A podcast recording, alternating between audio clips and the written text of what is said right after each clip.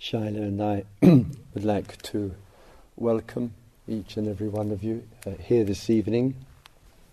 We have a week long uh, retreat together and on the theme of meditation and inquiry and non duality. Shaila and I, just before uh, coming to the hall, were uh, in the, uh, the, staff room talking, and it's um, 23 years that we've uh, known each other and taught uh, uh, together here on the west coast previously last year, and uh, also in India. And Shaila has the distinction of having spent is it more than seven years in total uh, in retreat? Not doing retreats over seven years. Seven years in retreat. East and West.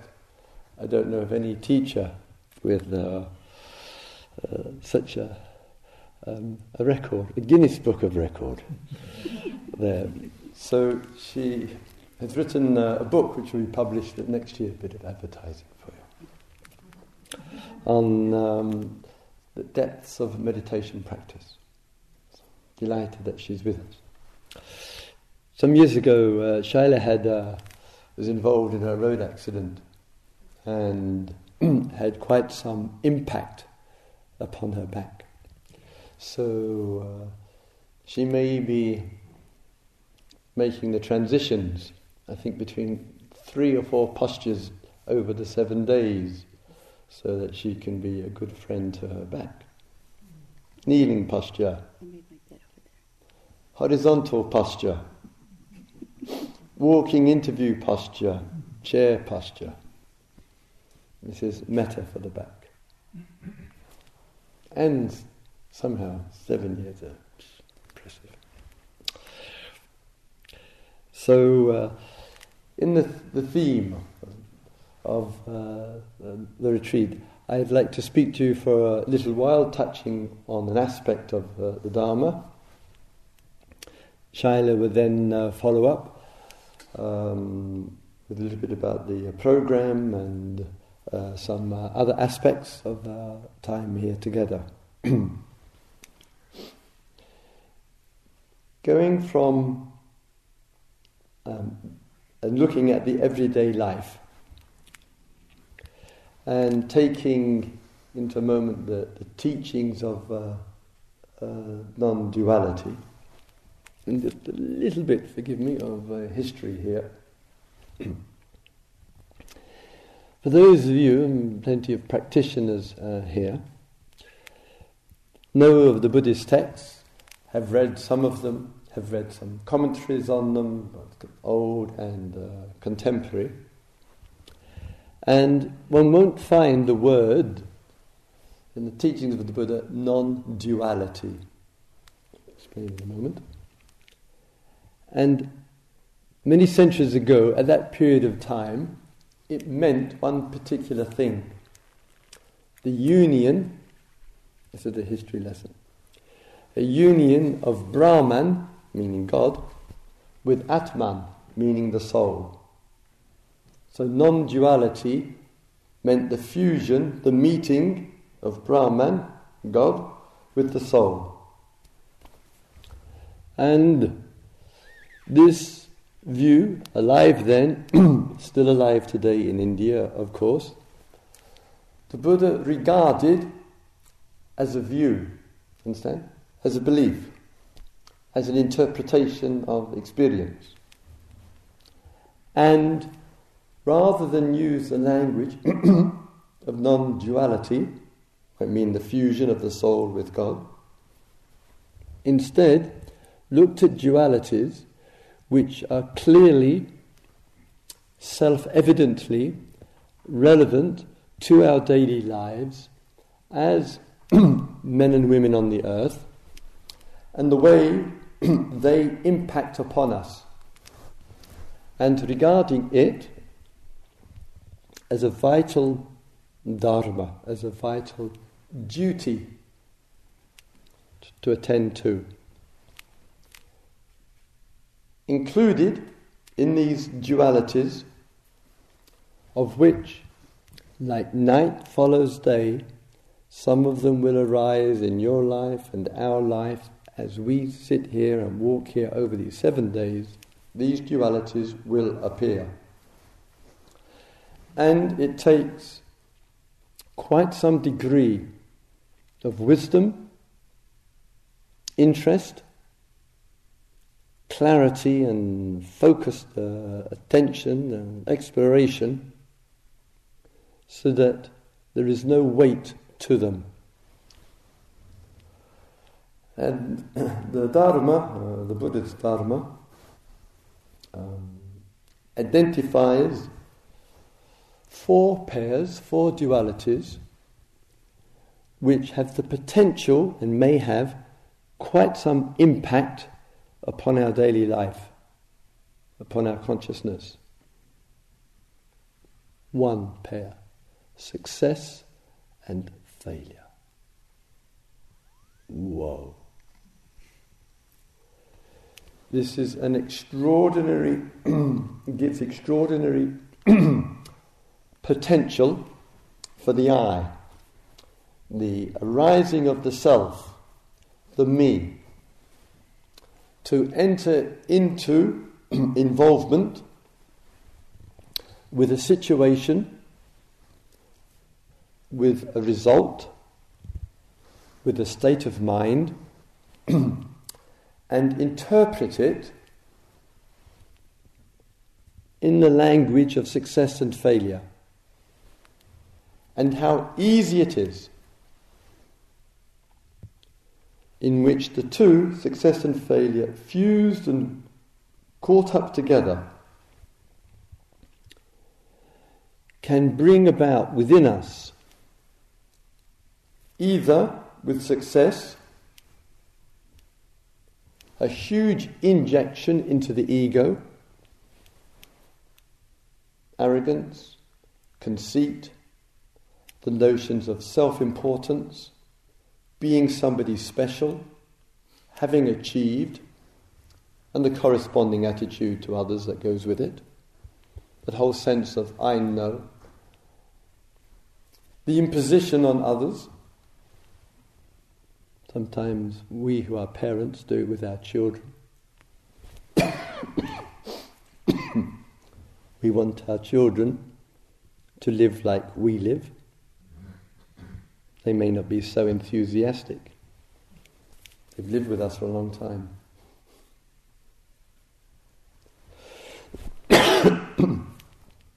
or with the notion of failure. I tried this, my marriage, it fell apart, it collapsed, it was a failure. I've never done anything good with my life, I'm a failure. I've never succeeded at anything. I keep trying, I'm not getting anywhere. And we're haunted in this uh, ego mad culture that we live in with notions of success and failure.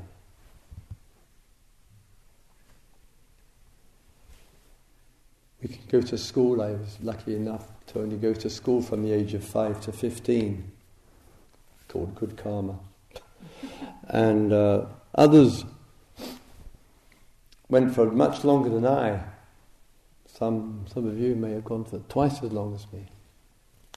Some never left school.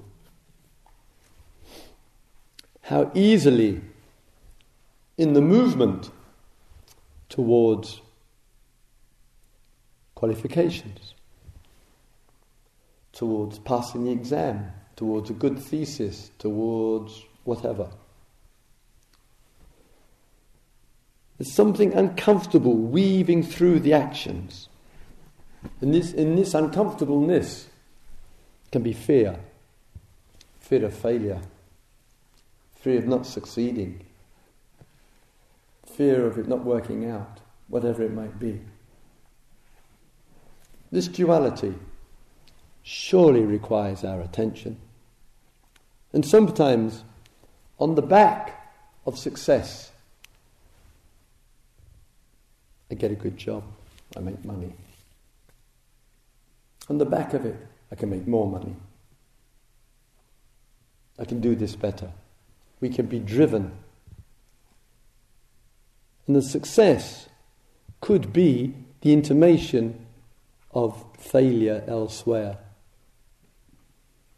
Driven hard at work, neglect of, love, of one's loved ones. So, a responsible man, a responsible woman, caring and sensitive to life, is going to say to ourselves, myself, ourselves, let me be honest. Am I driven by the ideology of success and failure, of the competitiveness that goes with it? Is it a movement in my, in my life? Am I constantly thinking, I haven't done enough, I should be doing more, there should be more people coming to me, or whatever?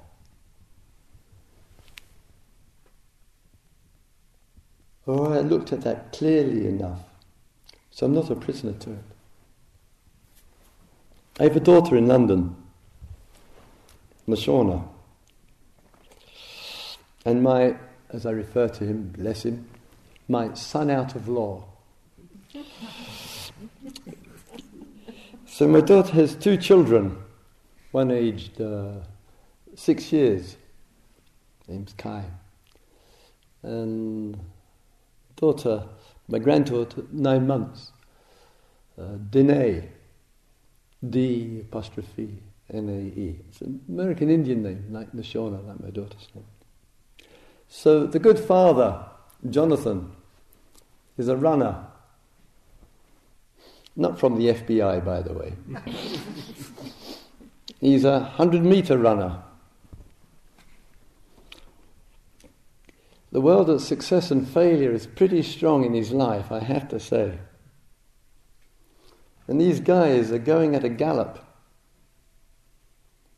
10 meters a second, 100 meters, 10 meters a second, he's flying. In his world, to come second is to lose.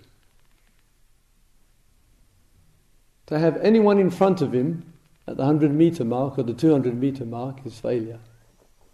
And when a guy named Powell a couple of weeks ago just broke the world 100 meter record in the semi finals, in running in 9.74 seconds, my son out of law was not a happy man.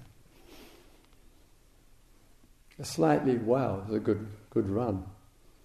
But the secondary thought, is he on drugs? Guy just can run fast. He ran very, very fast. And I use it, both of the simple fact, but in a way as a metaphor.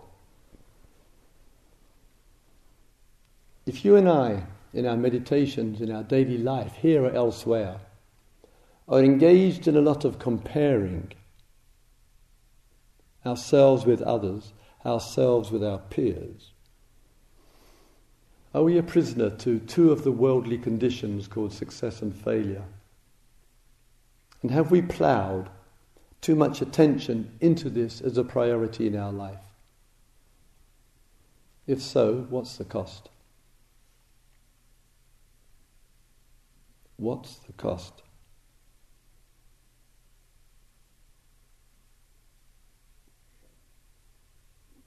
We have to dig deep.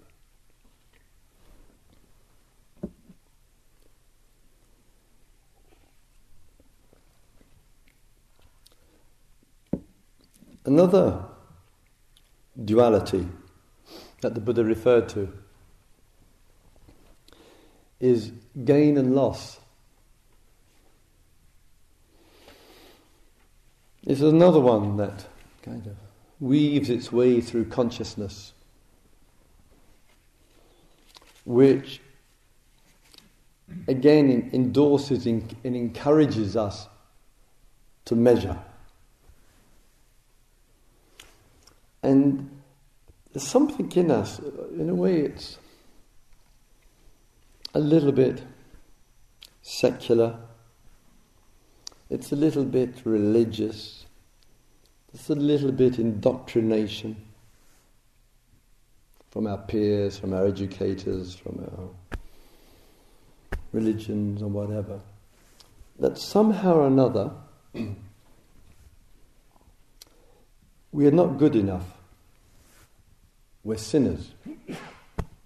Or we haven't succeeded, or we haven't got enough. And there's a view, and it's a view that carries with it a terrible cost. Terrible cost. That the purpose, a primary purpose of life is to gain, is to have. And this movement in the field of time goes from the first idea, which is not true, but the idea carries a weight to it. I don't have enough, whatever it is. The obvious would be money, goods, the home that I would like, the material world. And then it might go to the mental world. I don't have enough information. I don't have enough knowledge. I need to go, that lovely mantra of this country, I need to go back to school. Then I will get more, whatever that might be, and have more of that. Or it might be emotional life. I don't have enough love. I don't get enough love in my life.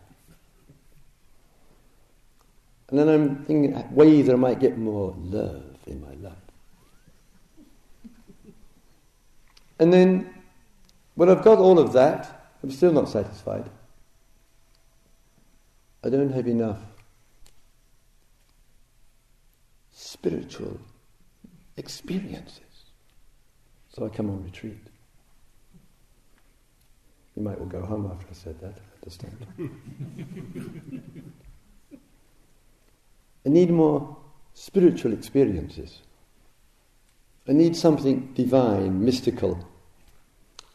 Uh, I, I need those things that I've read about in those books. I want a taste of what the, the, the Buddha had two and a half thousand years ago, or Kensho, or Satori, or enlightenment, liberation, or cosmic consciousness, or transcendent experiences, or and bless us as human beings. If we just stand still, then we're going to be just left with the here and now. And some are encouraging us to do that.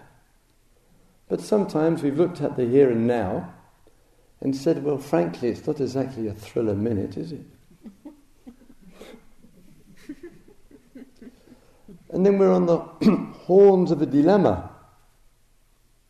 If I want something, it's the gaining idea, it's the material world, it's the informational mental world, it's the emotional world, it's the spiritual world. If I don't want, then I'm just going to be left with this moment. No matter how many books are sold about it, I can't get over the moon about it. And then my duality is, oh my gosh.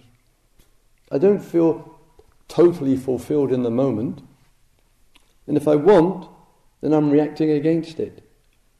Oh, oh, oh dear.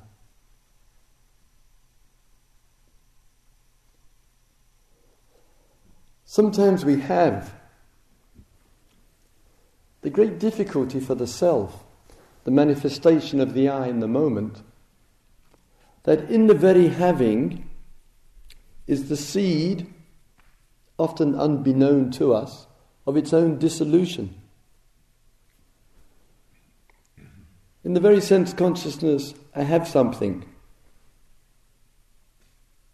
It itself can become a non having. I'm not only referring to marriage. Anything, anyone inwardly, outwardly.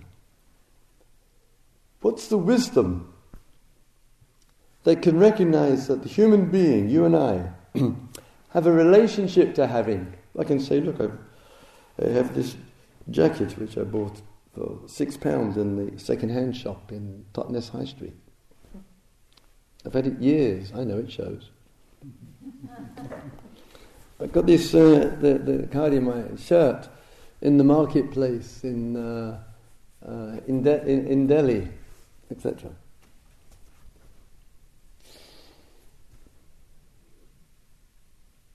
What else have I got?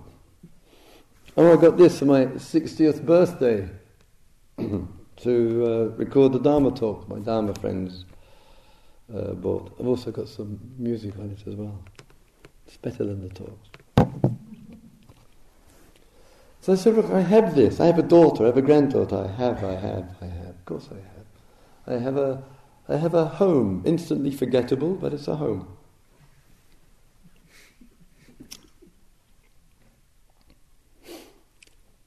Is there enough wisdom to know that in the having there is the non having?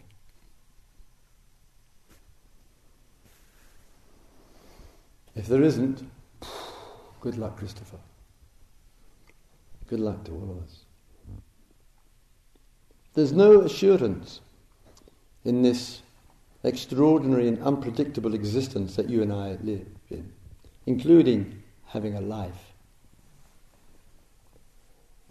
that it gives any assurance, any affirmation of any continuity and the, the Buddhist world says, uh, see impermanence. It's become like a, a sordid mantra. It's more vital that we look at the small areas of life, and they are small in the scheme of things, Were you and I sense earlier rather than later there is a vulnerability.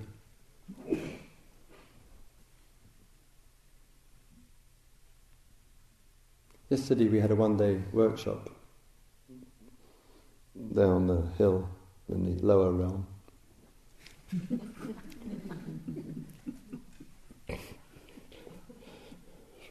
Forgive me. And um, it was called Before I Die. And it was a nice crowd of uh, people and lots of uh, good friends. And I gave an invitation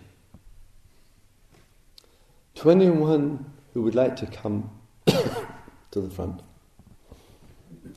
to start off a sentence, pardon me, with the words, before I die. And one person Not unusual. All of us, various times, may have known this. Said that she had lost her husband. Her husband had uh, left her last year, I think, etc. And of course, these things can be very distressing, painful, the unpredictable, the walkout the goodbye, for whatever reason, sometimes known and unknown to both people. And to her credit, to her everlasting credit, she was working and struggling to, to express that act of forgiveness, that act of letting go as deep down as she told all of us. She didn't want to live in anger towards her husband. She didn't want to live anymore in anger towards her husband. And it can be for us here. We're just going quietly through the day, and suddenly the pair, that duality arises of the having and the not having. And is there wisdom in the relationship to it? The sign of non wisdom is the suffering. Understand? The sign the indication of unhappiness, blame, reactivity, anger, fear is the sign the wisdom isn't there. Because wisdom is outside of that scope. wisdom is the ability to see what is and attend to it clearly and hopefully lovingly, no matter what. No matter what.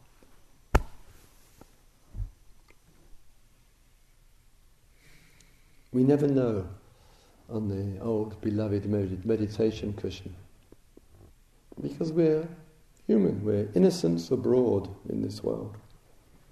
What's going to arise? Hmm, for Shaila and I, we'd just be thrilled if it was bliss and happiness for you all morning, noon, and night. Oh, we would be so happy. It'd be such a nice job, wouldn't it? Hmm? We can wander down the hill and have a few extra coffees, everything. But the realism of life, in the wonder and the turmoil of it, there is a strong unpredictability about it, about ourselves, let alone about events around us. Yet, in all of this unpredictability, in all of this anicca, this change, these uncertainties that are going on, it has the capacity to wake us up, to really look into success and failure, gain and loss, another praise and blame, praise and blame. This is why we have two ears, you know. It's not for better hearing. It, one's evolutionary designed for the praise, and the other one's for the blame. And there's a huge tunnel between the two ears. And if we're enabled and allowing the praise to pass straight out, it's the best way to allow the blame to pass the other direction. Some of us get more blame than praise, praise and blame. So sometimes when I have to do the undutiful thing of having to look in the mirror for a shave, I remind myself, oh, Christopher. one big ear. one big ear. like Prince Charles. Don't tell him. And um, you might send me to the tower. And um, one small ear. The catching, the catch, to allow, to let it pass through. Because human beings in the movement of life are so extraordinarily tied up with the movement of intention, action, and result. Think about what matters to you. Think about the rhythm of your own life. How much intentions, actions, and results, the welfare of the being hangs on them. They shouldn't, but they do. That in that movement that goes on with us, there perhaps has to be, pardon me, be a shift off the results, off the result, because we're obsessed with results, obsessed with it, and more to a greater conviction in life on the expression and the movement of the life the action of the life. As the Buddha says, right action, meaning a conducive action, a nourishing, a fulfilling action. And if you and I are dependent on the results, that dependency will most noticeably manifest either in the other person's interpretation of you or in our own. Understand? With the dependency on the result, it's going to be in one or two directions, or both. How I interpret the result and what I make of it. And for that, one can really build up praise oneself. Or the blame, the fault finding, the irritation, what's wrong, or reliance on another or others. I a member of the, now gone from this world, but a member of the family was in the theatre, actor.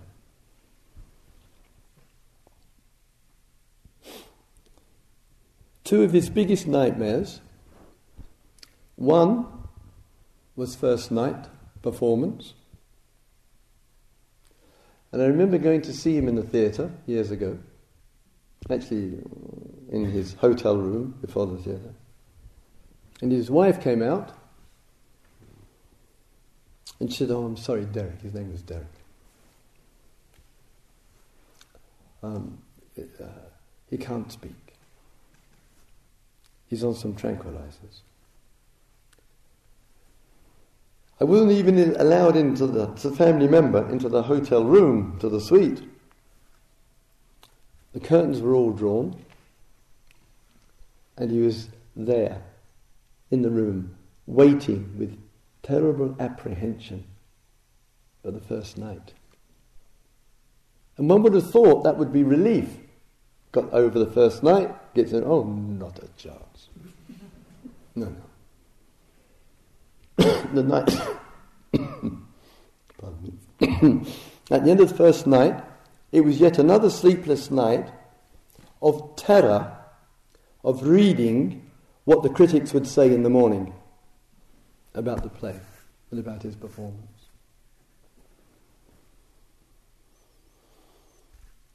It isn't easy to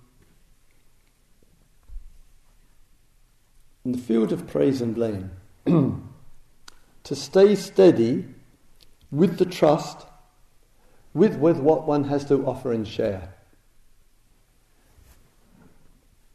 To give it such a primary value that the self of the self, oneself, or the self of the other or others is much minor in consideration.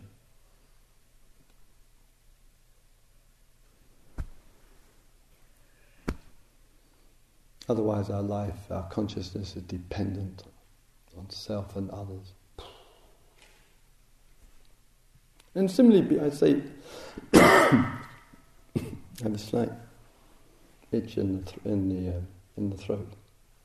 I just left uh, the disunited kingdom on uh, Wednesday. and then flew seven and a half hour flight, you know what it's like, to New York. Bless New York little chest irritation, two nights in New York at the Open Center, then early start, then here, next day, down in the other realm, etc. But rather nice, nice, easy day today. But the staff look after me. I've got enough lozenges for a lifetime. Herbal tea galore correctly pronounced horrible tea in India. I love coming to America, but it's, frankly, it's very hard to get a decent cup of tea in this country. and my dear German friends say, as far as the coffee goes, here it's black water.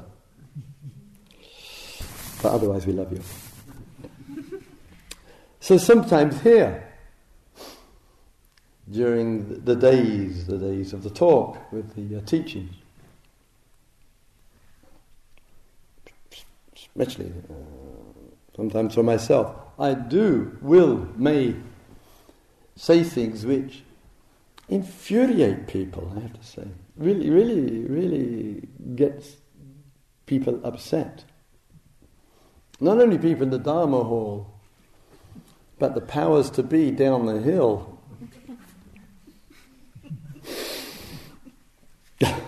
Bless them.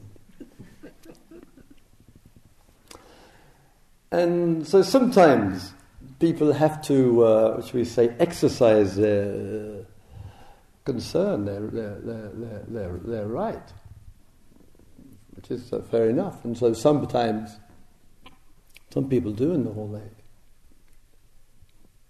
get up. Not quietly and mindfully like Thich Nhat Hanh, you know. No, no, no. get up furious with me very indignant and storm out. Exit from the store, door, door goes over there, etc. Happened last year.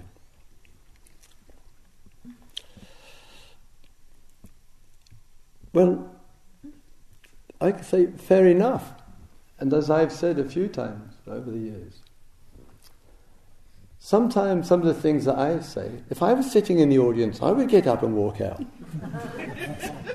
so I fully preserve everybody else, you know, to, to do that. And sometimes people think I do it to be provocative. Honestly, hand on heart, not too close I don't intend to be provocative or controversial or whatever, but I also don't use notes. So once it's said, it's said, it's out there. I can't say, oh, I'll take it back. You know, I might say, well, look, I'll apologize in my next lifetime, etc. So, if, or sometimes a person will say, oh, giving this person too much attention, or not enough attention, or, or whatever, all things that can happen. All you have to do is very simple. You write a letter of formal complaint about Christopher you give it to Ruby, the manager, who was the former chairperson of the Board of Trustees, and they will pass it on to the Teachers' Council and to various other centres, and that's your right about anything. Clear? That's what you can do. Keep your protest alive. So we look at the movement. of success and failure, gain and loss, praise and blame. And we ask ourselves, we want to be honest. Truth and honesty are very close together. Is my life, this is the honest question, this is the inquiry of the many, is my life giving far too much time to these dualities? Is it filling my consciousness morning, noon, and night? Have I got to such a shrunken state of consciousness that that's more or less all I do think about? What am I losing? What am I missing out on? What am I neglecting? What's happened to me? Am I frozen into, into the field of desire which our secular culture wants from us? And the other, which of course bound up together, is the area of pleasure and pain. And when you and I, we look at these dualities, and we see their movement, their interfacing, their interactivity, we see, excuse me for a moment.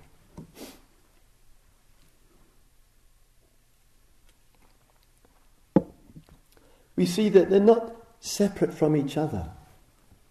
To use a kind of the Buddhist technical language for a moment, they are dependently rising conditions. And sometimes in our moments, and hopefully deep moments. And this is where our meditation comes in, this is where our inquiry comes in, our interest in non duality comes in.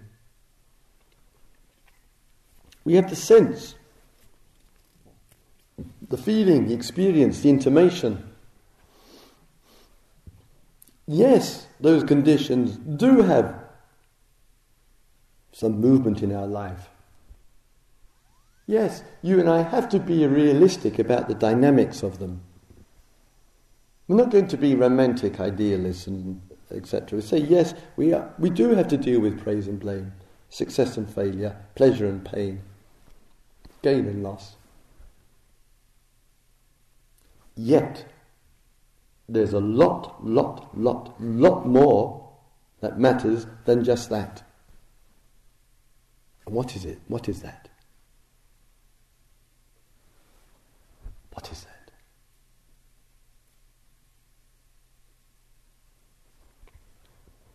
Sometimes the Buddha uses um, Lokiya Lokuttara. And quite often, because the world of those four pairs, those eight worldly conditions, is so often used in the kind of secular, materialistic consumer culture, as we know, with all the healthy, the unhealthy aspects that go with it. And sometimes religion has been the escape, the other view. I just read, finally, I'm rambling on a little bit here. My economist co teacher here still looks steady. Bless her. Um, I just read a remarkable book, a novel. And a sideways step for a moment do not think that truth is confined to non fiction. No relationship. Truth emerges and touches us, but I'll talk about that another day. So just read a novel called by Mikhail Bulgakov, Bulgakov, Russian novelist, called The Master and Margarita, written in the 1930s in Stalinist Russia.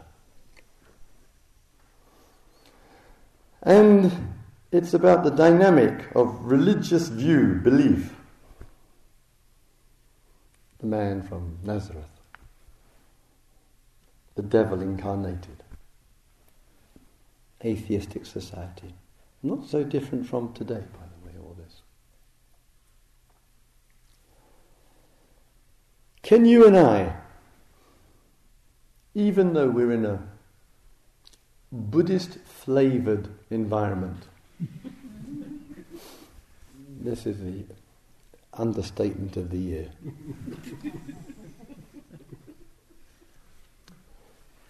Keep ourselves well away from Buddhism. Blessed. Not endeavor to bring in Buddhism as a substitute for materialism. It's not liberating.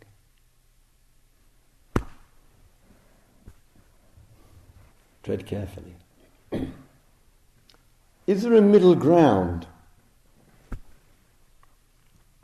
in which two orthodoxies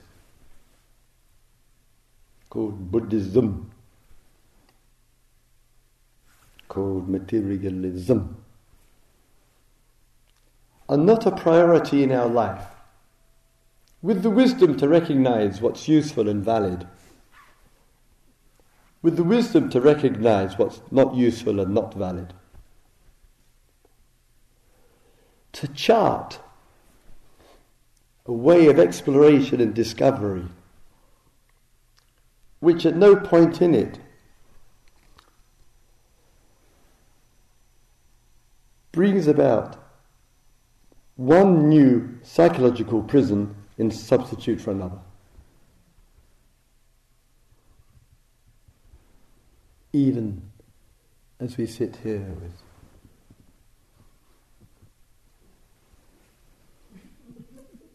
those lovely statues behind us, placed there for one purpose to remind all of us of a good posture.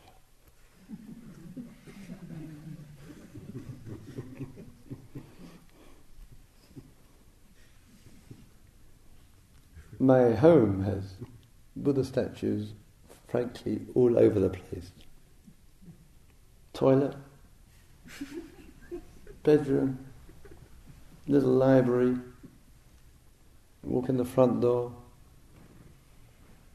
frames of Rama and Sita and Radha, Krishna, Shiva and Parvati, Krishna, and Arjuna from the Gita. You see all, all, all around my house. Don't tell anybody. I love religion, but it's got to have a low profile.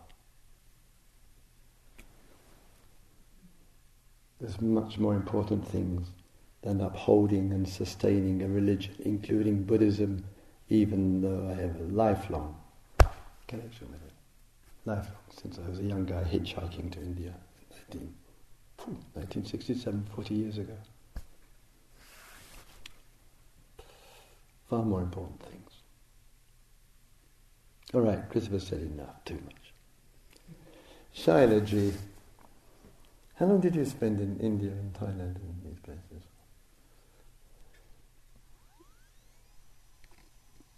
About seven years. Yeah. Mm-hmm. Any news? Hmm? Anything? Anything you'd like to? Should we take a little break? Ah, yes, that's a yeah, good idea. Wisdom already. So we'll have a five-minute break. Bless. And um, we tease each other. It'd be a banter going back and forth. It's, it's, a non-duality retreat, remember. So uh, have a five minute break. I'll uh, give the, sh- the gong a ring, and, um, then uh, Shaila will speak to you. We'll have a, a short uh, sitting for a few minutes at the end, and then end of